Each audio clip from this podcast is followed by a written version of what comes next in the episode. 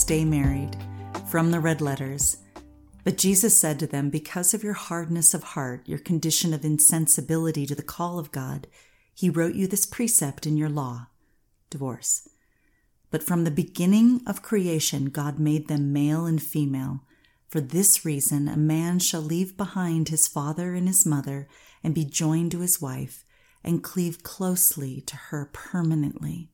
And the two shall become one flesh, so that they are no longer two, but one flesh. What therefore God has united, joined together, let not man separate or divide. Mark 10, verses 5 through 9. If you are married, divorce is not a solution for unhappiness. Marriage is a ministry where you are called to love, serve, and give to your spouse.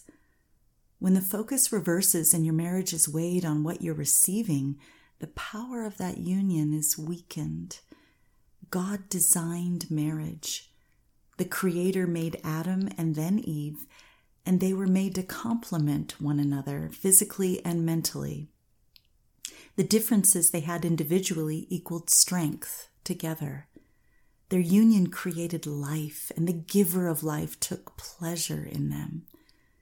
The enemy of life took great disdain in them. Sometimes we need to look at what the enemy is violently against and determine that these are his greatest threats. He's against every aspect of marriage. The power of agreement between a man and a woman must be devastating to his plans. Yield your marriage to the one who designed it. Don't get caught up in the world's idea of what marriage is and how to make it work.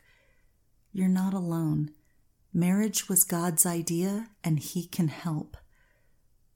But be ready to listen and obey His counsel. Remember, God has blessed you in marriage as one flesh.